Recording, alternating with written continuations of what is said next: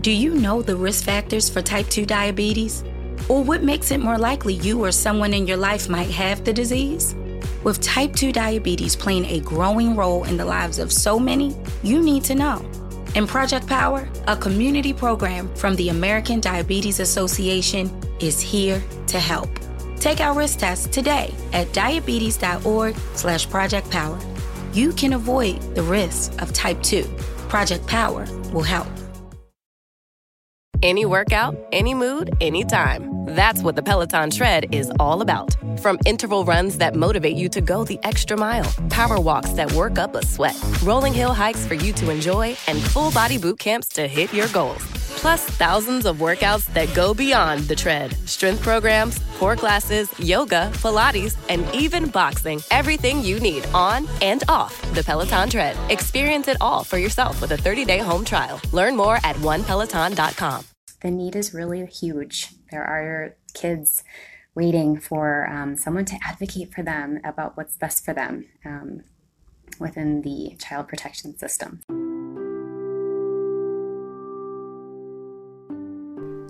The voice you just heard was Monica Staley. Monica is a volunteer guardian ad litem and court appointed special advocate. In this capacity, she advocates for the best interests of children who've been abused, neglected, and placed in the child protection system. It's challenging, rewarding, and important volunteer work. Monica's work she does for a living is as a wellness coach and yoga instructor. I think you're really going to enjoy this episode. It's a topic that is near and dear to my heart, and Monica really brings forth the information that will let you know how important this is. Ladies and gentlemen, Monica Staley. So, here in the state of Minnesota, which is where I live, we um, call the volunteer work that I do guardian ad litem. Um, in some states, it's CASA, Court Appointed Special Advocacy. Um, and in this capacity, I, on a volunteer basis, um, support and advocate for kiddos in child protection. So um, it's for me, it's volunteer, and at least the most I can speak is for the in the state of Minnesota. We've got a handful of staffed guardians, we call them. Um, but as a volunteer, I really get to know these kids um, that come into child protection for a variety of reasons, um, get to know my clients, and the Guardian Ad Litem program is all about safe, suitable, permanent housing for these kids in our community. So, what got you into this? What was the motivation for you to start really uh, spending time volunteering, doing it? Yeah, it's a good question. So, back 10 years ago when I was 25, I read a book called My Sister's Keeper. Um, have you heard of that book? Uh, I'm pretty sure I've. Wasn't there a movie about I think it? So. Yeah, I, I watched so. the movie. It was very uh, moving, extremely. Yeah, moving. yeah. So, um, I read the book, and I mean, moving is the perfect word. I was, I was completely captured by two characters in this in the book in the movie. And before I get into it, the difference between my sister's keeper and the work that I do is my sister's keeper is based in family law court. Um, and what um, we do as guardians ad litem is in juvenile court. So the difference is I'm working with kids who have been abused or neglected, and that's why they are what we call in the system. Um, but in my sister's keeper, there's this family, and um, one of the sisters is what you'd consider call a, a vulnerable adult. And um, without getting too much into the details, um, her sister, the vulnerable adult sister, had just this absolute fierce sense of love and compassion and advocacy for really creating the best life that her sister could possibly have. And there's this whole dynamic where the parents have this point of view and the and the sister who is the what who becomes the guardian ad litem for her vulnerable adult sister is just not in agreement with what their parents are saying is what's best for her. And the judge allows um, the sister to be the guardian ad litem and to really, again, advocate for you know what's what's best and just give her sister the best life possible and i just was so moved by that selfless totally just gritty sense of compassion and advocacy and so i started looking into it and at the time i was a um, full-time paralegal so i wasn't going to be taking on um, the guardians and light ad litem in family court are as a paid position, a paid usually full time. But right. I came across the volunteer work, and and I looked into it, and I was at a point in my career where um, I felt like I could take on more responsibility, something that was um, going to take a little bit of time, certainly some um, heart investment, and uh, looked into the training and just pretty much um, leaned right into it and learned all I could. The training um, was really thorough, very interesting. Uh, learned about things that I had never had any exposure to um, in my personal life. Um, and so that's my sister's keeper, the book. That's how that's how I got to know what it was. And then a little good old Google search showed me, um, you know, what I could do from where I was. It's interesting. I, I remember watching that movie and thinking, man, this is just so um, hard to watch. Like mm. it was just really gripping and moving and stirring. And it just had all the emotions that you could feel about another person uh, for it. So, what were some of the interesting things that you said you learned that you know maybe hadn't been a part of your life or you weren't aware of that were like, wow, this is very very different, you know? Oh, sure. I mean, I grew up in a city in the Minneapolis metropolitan area um, that a lot of people consider as a, a, a wealthy culture community. Um, and that's certainly not to say that there's not wealthy kids in child protection, but I just had no idea that there were even families or kids around me that were experiencing um, abuse uh, I, I really I thought I knew that that existed, of course. I mean, just media growing up, you, you know that that exists, but I always just thought it was somewhere else, you know, maybe, maybe downtown Minneapolis, maybe downtown St. Paul, you know, more, more in the city. Um, and it turns out, um, you know, abuse doesn't discriminate. it's something that every demographic deals with because um, abuse exists in humanity and humanity is obviously everywhere. Um, so i just i learned about what people are going through what some people are going through in different um, just different areas of their life and also geographically. I mean just because you live somewhere that's you know seemingly safe and even even beautiful does not mean that there's you know not people in pain um, physically and emotionally and you know some of those people being kiddos. Um, i learned the effects of um, chemical dependency.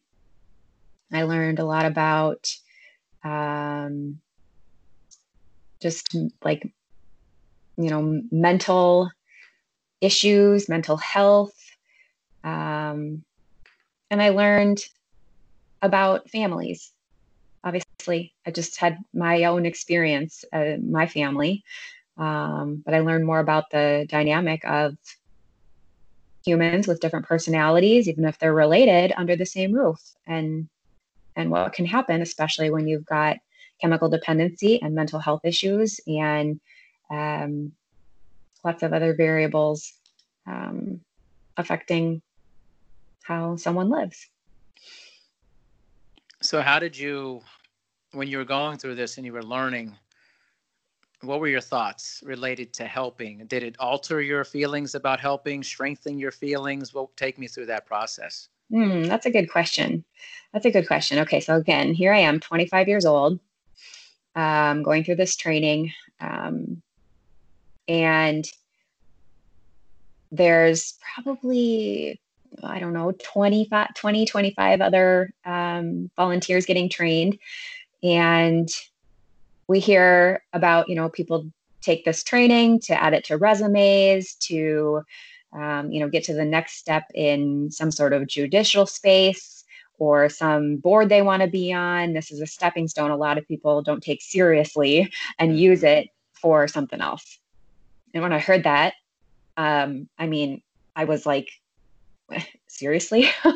I i i was um, kind of viscerally reacted to that. I thought that that was pretty darn awful. Um, and as i you know to really answer your question the more i learned the more I was like, okay, what can I do? What can I do just myself to make someone's life better, make someone's life safer, let a child know that they are heard, that I'm interested in them, and that I want, you know, they deserve love, they deserve safety, um, and they deserve they deserve family. So, what were the next steps after you were exposed to that? I mean, like, were you thinking, like, hey, how do I jump into this quickly? Or were you thinking this is going to be kind of a long term process? Or even, like, did you, th- how long did you think you'd end up doing something like this? I don't know that I was thinking I'd still be doing it in 10 years. yeah, right, right. Um, but the way, at least um, at the time, and here in Minnesota, that the training was um, you got your first case while you were still in training so you had you know the support of your peers the guardian ad litem system um, here in minnesota i've got i still have a mentor so there's lots of support um, and i had some exposure of courtrooms being a paralegal but i don't think that that really offered me much because i'd never been you know the one speaking never been the one opining in in a courtroom. Um, so I leaned in pretty heavily to my coordinator, to my originally we we get a mentor as well, another um, guardian volunteer, and I just kind of took it one step at a time. My first case, um, my client was eight weeks old, and his mom was 16 years old, and um, I just learned, you know, you get what we call discovery uh, it's more often than not now it's electronic, but at the time it was, you know, a stack of paper about an inch thick, um, learning about the background of uh, my little client and his family, particularly his mother. Um, so yeah, I just, I, you know, the training told me to figure out as much as I could about my client, where he's been, where he is, and, you know, we don't know quite yet where he'll go, but um, the objective of the Guardian Ad Litem program, the CASA Minnesota program, Court Appointed Special Advocacy, um, is always reunification with the family. And the space is the Guardian Ad Litem. Well, I should say, everyone cares about the child. But in my work, I communicate, in my volunteer work, I communicate with social workers, um, everyone in my child's life um, teachers, therapists, parents, friends, any, however I can get information. Um, and the social worker does provide services to the children, but they are really about providing services for the parents to get us all down the road of reunification. Um, so for my this you know talking about the case that I had 10 years ago, um, you know, the the county or the social workers are um, putting together a case plan for.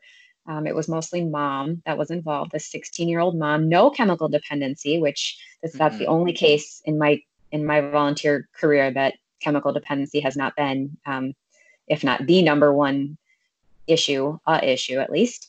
um, but she had severe mental health issues. So lots of resources, lots of services. Um, and that case, um, and actually coming back to your question, when you become a volunteer guardian ad litem, they ask for a 18 month commitment. Um, my shortest case has been maybe about five, six months. My longest case has been over three years. So I knew I was at least going to be in it for 18 months. Um, my first case ended up being about just under three years long from start to finish. So from the beginning, I just I knew I what I needed to do as a guardian ad litem is find out as much about my little client as I could and be in communication with the other parties of the case. That is the county, uh, the judge, um, parents, attorneys, and myself. So, oh, in your time doing this, what's been the hardest part about it? Like the most challenging aspect of it? Well, I'll just straight up say volunteer guardian ad litem work is um, in my 35 years on this planet one of if not the most challenging and rewarding things i've ever spent time doing hmm. there are challenges in every case every um, every family every situation brings different challenges the most challenging um, happened not my with not my current case, but the prior case, which I actually had twice because the kids came in and then they were reunified with their mother. Um, and then the kids came back in about nine months later. So all in, I had known these kids almost their whole, I mean, 5 mm-hmm. for five years. The, the, youngest I've known is his whole life. Um, and without getting into the details, the most yeah. challenging piece of it all was a hearing where we were determining um, placement for these three siblings. Three siblings, one mom, two dads.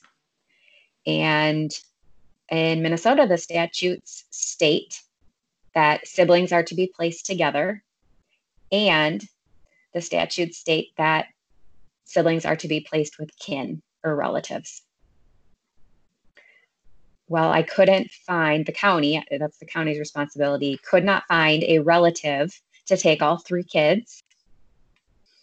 And um, so the older two were going to go with a um, paternal grandmother, and the youngest was going to stay with an adoptive um, mom and dad, set of set of a couple and I wanted the kids to stay together. I wanted them all to be with the adoptive family, with the yeah. sorry, the foster family, and um, the judge looking at both of these statutes, you know, could not, with all the facts, and this is, I mean, this is two two years into the case, okay, um, could not order with both statutes in mind because there was not a placement that would that was a kin relative placement that would have all three children. Hmm. And the judge ruled to separate them, to place the older two with family and keep the younger one with the foster family. And uh, that was that was pretty brutal. Um, that was that was a tears streaming down my face in the courtroom day. Yeah. Never, I've never had one like it. Um, I just could not believe that that's what was in the best interest of the children. So that was that was tough. That was challenging. What's the emotional toll on the children? You know, when you're talking to them, obviously not naming anybody and things of that nature, but just in general, what are some of the thoughts and feelings that the children have about the process? So I have never had a child over the age of seven. Okay. And there are so many kids out there. There are so many cases. You could honestly say, I want a eight month old boy that lives in you know, South Minneapolis, and you have the choice of 20 families to work with. Um, I have chosen to work with younger kiddos, which obviously limits their ability to verbalize yeah. what's going on.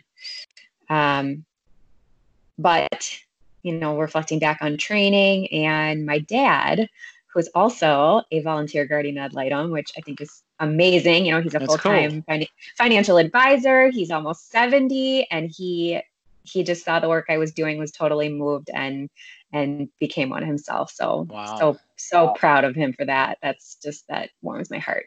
Um, but he has he has uh, teenage boys, and um, so I'll just speak to my own experience.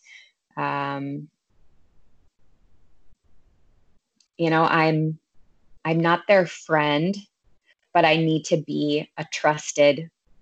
You know, I'm to stay relatively objective.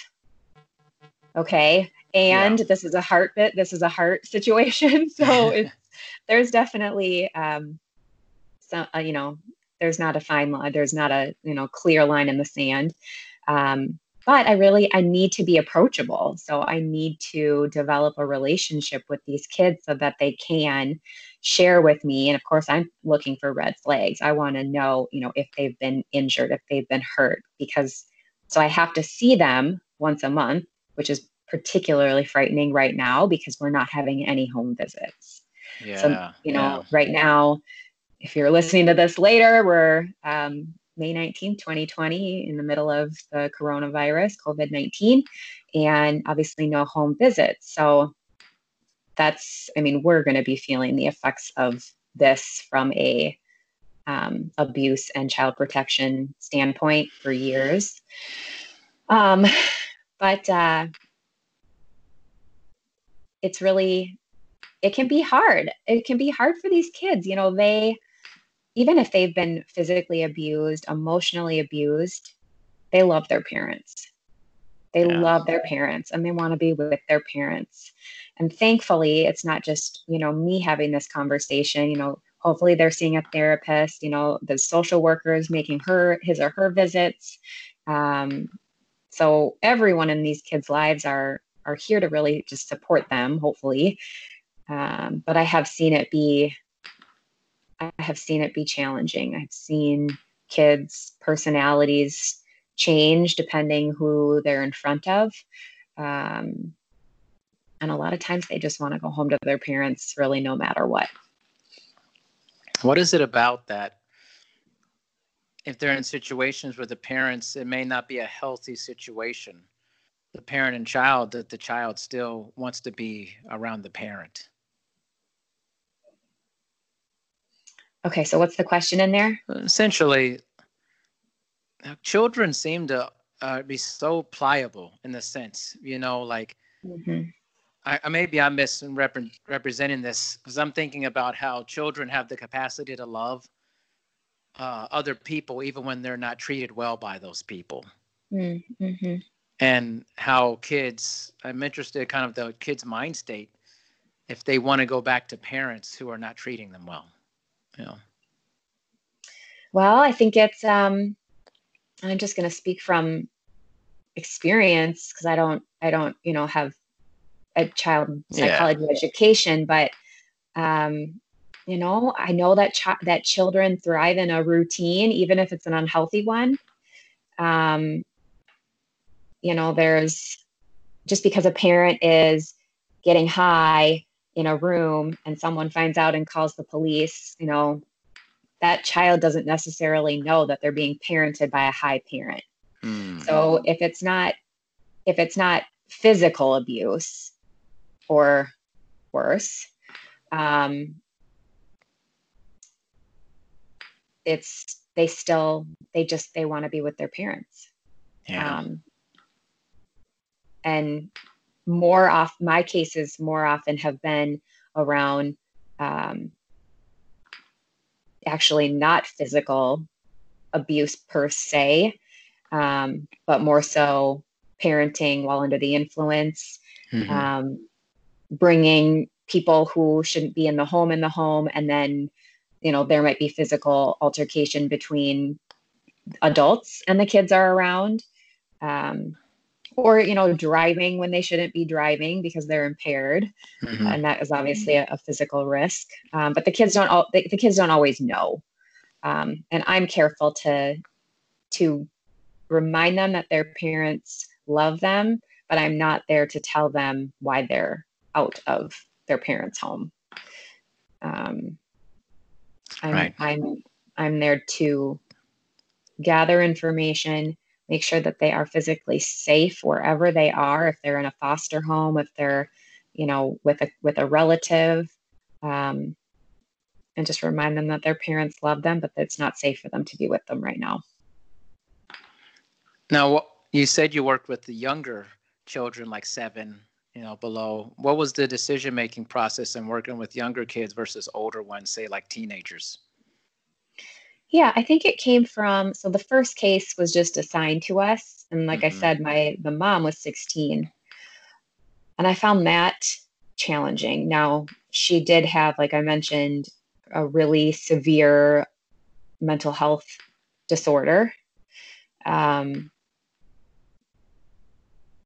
but I just I mean, I was only 25 to start and I think I just I wanted to work with younger kids and i just don't know like reflecting on that question now i'm not sure i have the maybe i do who knows?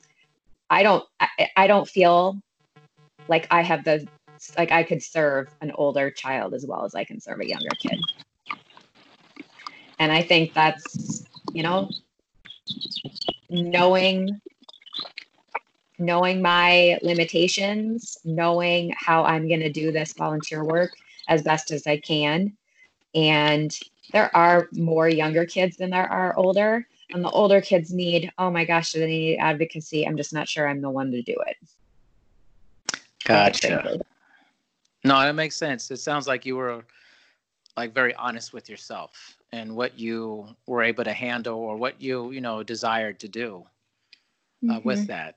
Do you think that's a, think is that's it a common thing? Is it hard to work with teenagers for a lot of people versus the little kids?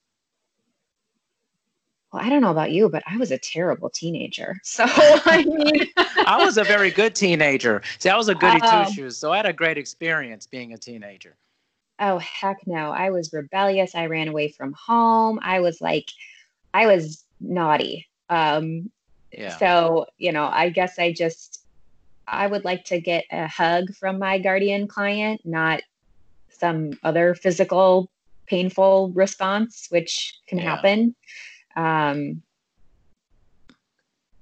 yeah, I guess it's a, it's a more semblance of control. I think is probably what it is. And in a space where there's just not a lot you can depend on, I think me choosing to work with younger kids is um, kind of some semblance of of control and just really knowing what I'm what I know that I'm good at. Yeah. Oh, it makes it makes a lot of sense. I was just curious, you know. Um, yeah, that's a great question. It's kind of like, you know, I think I had mentioned to you that we adopted our daughter um, in our previous call. We started talking about adoption and stuff, and you know, some people they want newborns, like that's mm-hmm. all they want, and some people they have a heart for wanting like maybe older kids, six, seven years old, or even people who are like, hey, I'll take somebody who's considerably older and try to help them in their lives. And I think it's kind of important just, you know, to understand the different motivations for people and that they're all take different special people to do work with different ages of children. You know, it's they all have their challenges uh, with it, whether it's a newborn or a six year old or a 15 year old, you know, for that. So I just was finding it interesting. Like, what was your reasoning for yeah. working with kids that were that age? And I find it like, what was the, what's been the most gratifying part of, of doing this in this time for you? Well, there's a lot. I mean, there's a lot. I think, um, you know, my first case, he was adopted by his foster family and shoot, he's like 10 years old now and he has a completely different life, right? I mean, he's got right. And um, that's that's amazing to have been a part of. Um, I think sometimes as the guardian ad litem or really any any one in this space um, if foster or if um, biological parents have never been in the system or if they've been in the system and they've had a poor experience you know they're very defensive. They're very why are you here? And i get it. I, and i absolutely get it. Um, i did have one mom um, biological mom who who did have her child. Her situation was um, she was holding her son and her boyfriend pushed them down the stairs and they were injured but they were removed from his house. And she he was the um, the client the, the child was assigned a guardian ad litem myself um, to make sure that you know he was safe and the county was supporting mom in making safe choices and and providing safety for her children going forward. Um, but when i met mom she was like what are you doing in my space? Who are you? Mm. you know what's what is this all about? And i am so grateful that god blessed me with a really great like eq I, I can just i just yeah. know when people are uncomfortable. I know when people are open.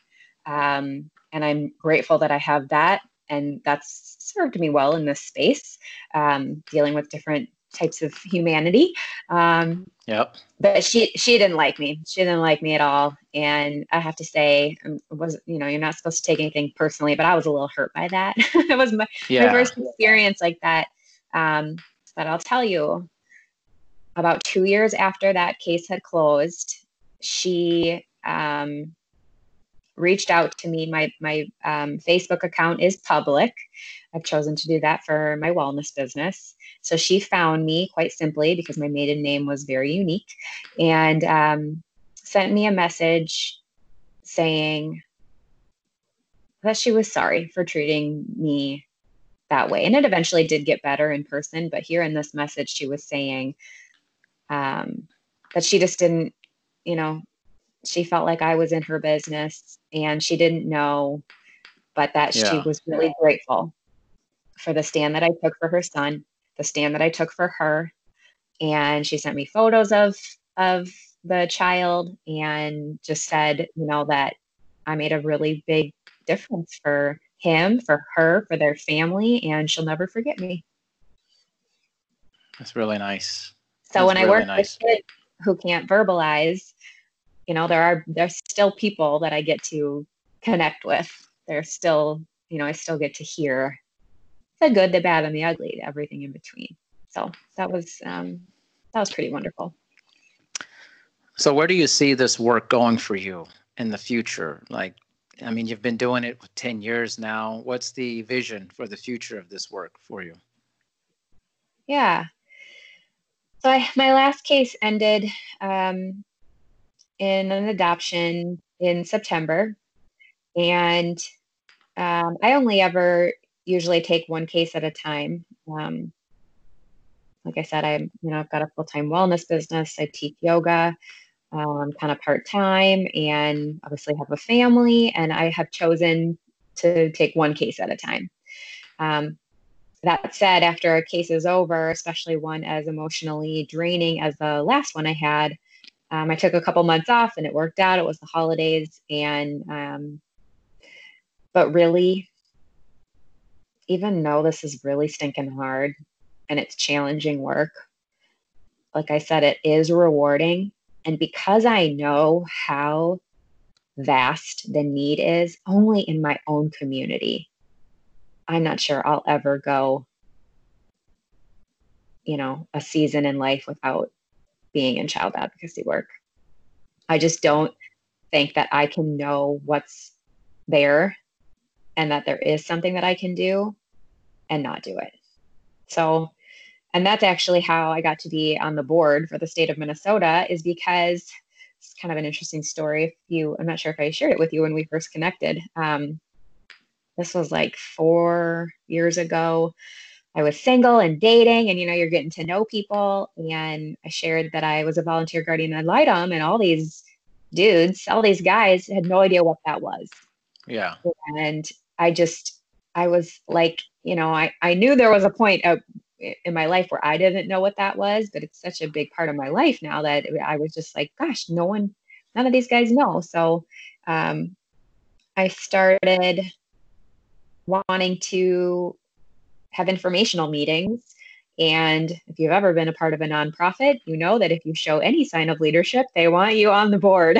so um, now, for the last a little over three years, um, I hold biannually because the training occurs twice a year. So, right before training, a month or so before training here in Minnesota, um, I hold informational meetings. And it's really just word of mouth, um, you know, social media, but, you know, there's probably 20 people that show up. And that is, um, that's kind of my space within the board is information and recruitment. I mean, I could talk about guardian ad litem work for a long, long time.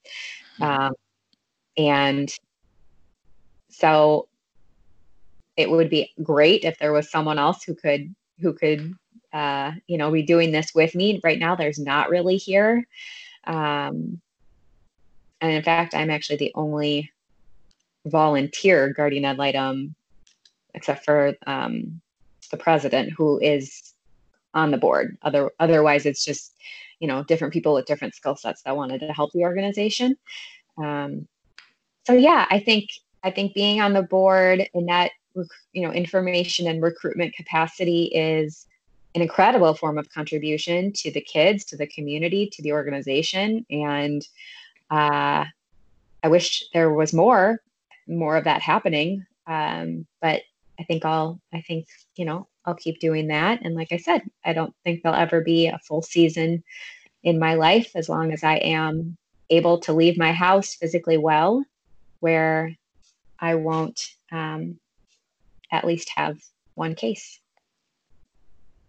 That's awesome. I mean, how do you think that um, this has changed your life doing this work and all aspects of your life, um, personal, mm. professional? How has it kind of those tentacles uh, gone into all parts of your life?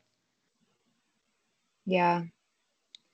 Um, well, certainly on a surface level, offered me quite a bit of perspective that I didn't have before um, just awareness. Um, you know that that doesn't leave you, even though I'm not constantly working in my volunteer capacity.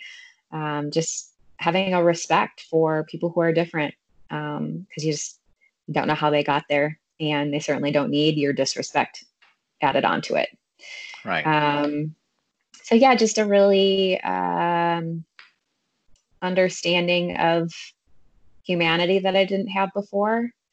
Um, in my business, I'm in a connecting business. You know, people people choose to improve their health or bring in a second stream of income for their families because they can connect with me and they feel supported and they feel um, both a sense of leadership and a sense of service.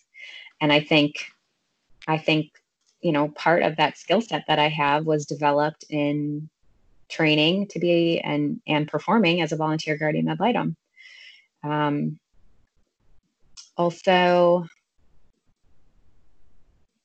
um, this goes a little bit along with differences of people, but just you know, I don't have the fear of difference that I may, that I may have had before. Um, my level of courage and boldness has increased. Hmm. Um, because, you know, there's some uncomfortable situations, but guess what? It's not about me, it's about the kids. And uh, that's what advocacy work is. um, it's it's putting putting your you know fears aside and caring actively being compassionate and advocating for someone else.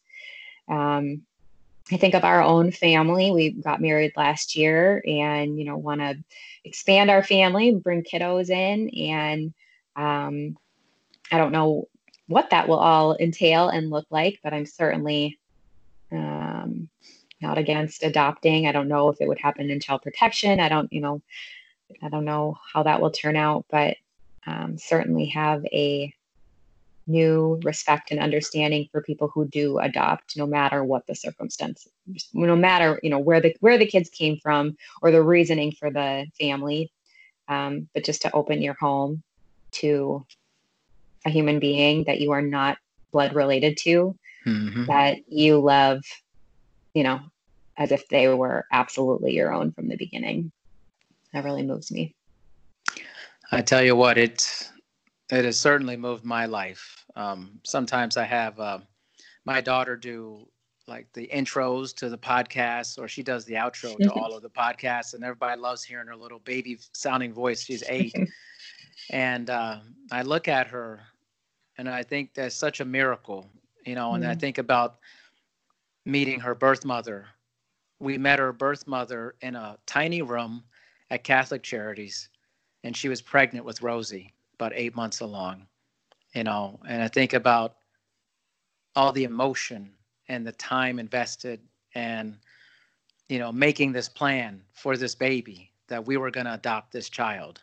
Mm. And, and that the biology wasn't important to us. It was just having an experience, that experience and helping to change the life, the, the generation, generational change for this child and to break the cycle of what uh, their family was going through for mm. that. Never forget, never forget on the that the birth mother wrote the reason why she wanted to place Rosie for adoption when she was born is because she didn't want her child to grow up in poverty.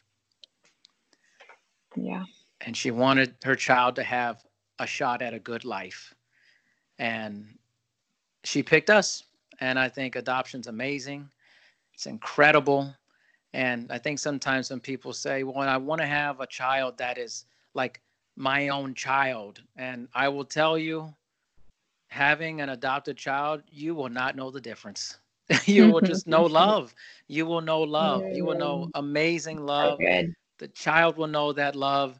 The biology will not be the difference. I promise you. It will not change how you feel about the thing at all. Mm. It creates a different layer of love, an added story, an element. So, you know, when you were talking to me about the child advocacy work and stuff, it just really hit me because I have a special respect for people like yourselves and what you do, Monica. So I'm grateful to know someone like you. Well, likewise, and thank you. Um, and I just have to, I don't know if you were going to ask me this question, but I'm just going to answer it anyway. um, you know i don't know what the point is of sharing something without having an opportunity for for people to look this up for your own life or someone that you mm-hmm. know. Um, so what i would do is if you're listening to this and if you um, it's a time commitment. The question i usually get asked is how long you know what is the time commitment? And i always answer on average it's about five to ten hours a month um, depending on the case and the situation and geography and you know how many kids there are but about five to ten hours a month to you know impact a human life if not more if there are siblings. Um, you do not need to have any legal experience. Um, there is at least in minnesota there's an application there's a um, interview there'll be a background check. Um, but you know what they're looking for is are you a compassionate human being do you have a sense of fierce advocacy? Are you you know organization certainly helps um, but you know are you there's there's not a, an experience. And even if we've i've got you know pedi- pediatricians who've, who've taken my educational or my informational meetings who are like i know everything about kids. Do i have to take the training? Yeah you do. Everyone, everyone takes the training. Um, you know what your again what your background is does not matter. What matters are you know the the, the heart characteristics that you're going to bring to this work and to these families these kids. Um, and you know wherever you are every single state in the united states of america has a guardian ad litem or casa uh, court appointed special advocacy program Um, it's a it's a court appointed position. Every child in child protection um, needs a guardian ad litem, and I'm talking juvenile court, um, when where kids have been abused or neglected specifically. And um, I would just Google your state and either guardian ad litem, and that's the word guardian, and then AD, and then L I T E M, or court appointed special advocate, and your state, and something will come up. one of the one of the first sites, or um, the national website is nationalcasagal.org. So national C A S A G A L dot org. Um, and that would be a good place to start too. And really, I just would say, like, if you are, if someone's listening right now, and we haven't we haven't covered everything, you know, Darian, Dr. Eve asked great questions. We haven't covered everything, but um, this isn't something that you have to know all the details about. If your heart is telling you that this is a place that you want to serve, um, shoot, I'd lean into it. I'd, I'd get you know get a hold of the resources that you need to do to get the ball rolling because there are a lot of kids out there who need advocacy and it's not for everyone but if you have an inkling that you think it's for you i would lean into it and you know just see the level of contribution that that you get to have um, one kid at a time which makes a difference in this whole world i mean well said and amen to that for sure i mean thank you Monica, so much for your compassion, your kindness. I sense it completely listening to you. You know, that's one of my favorite things about this podcast. It's just listening to different stories, different passions, the effort people provide in different areas of life that they're completely into and have a heart for. And you certainly have a great heart for this. And I can relate on my level in terms of going through the adoptive process for my daughter and being around amazing social workers and people are advocates for children in different environments. So um, thank you so much for being on the show. And I look forward for to people hearing this. Uh, it's a really important cause, I think. Good. Me too. Thank you for having me. And thanks for thanks for hearing the message. You got it. Thank you for listening to this episode of Dr. D's Social Network. Make sure you listen to future episodes. Also, please make sure to rate and review My Dad's Show on Apple Podcasts in the rate and review section. Thanks, everyone. There's a reason Comcast Business powers more businesses than any other provider. Actually, there's a few. Comcast Business offers the fastest, reliable network and the peace of mind that comes with Security Edge, helping to protect all your connected devices. Want me to keep going? I can. Whether your small business is starting or growing, you need Comcast Business. Technology solutions that put you ahead and give you serious savings. Comcast Business, powering possibilities. Restrictions apply. Sure, we have 30 seconds to tell you that drivers who switch to Progressive could save big. But then what? Well, there is a nice piece of stock music playing behind me that a talented composer worked really hard on. So let's enjoy it.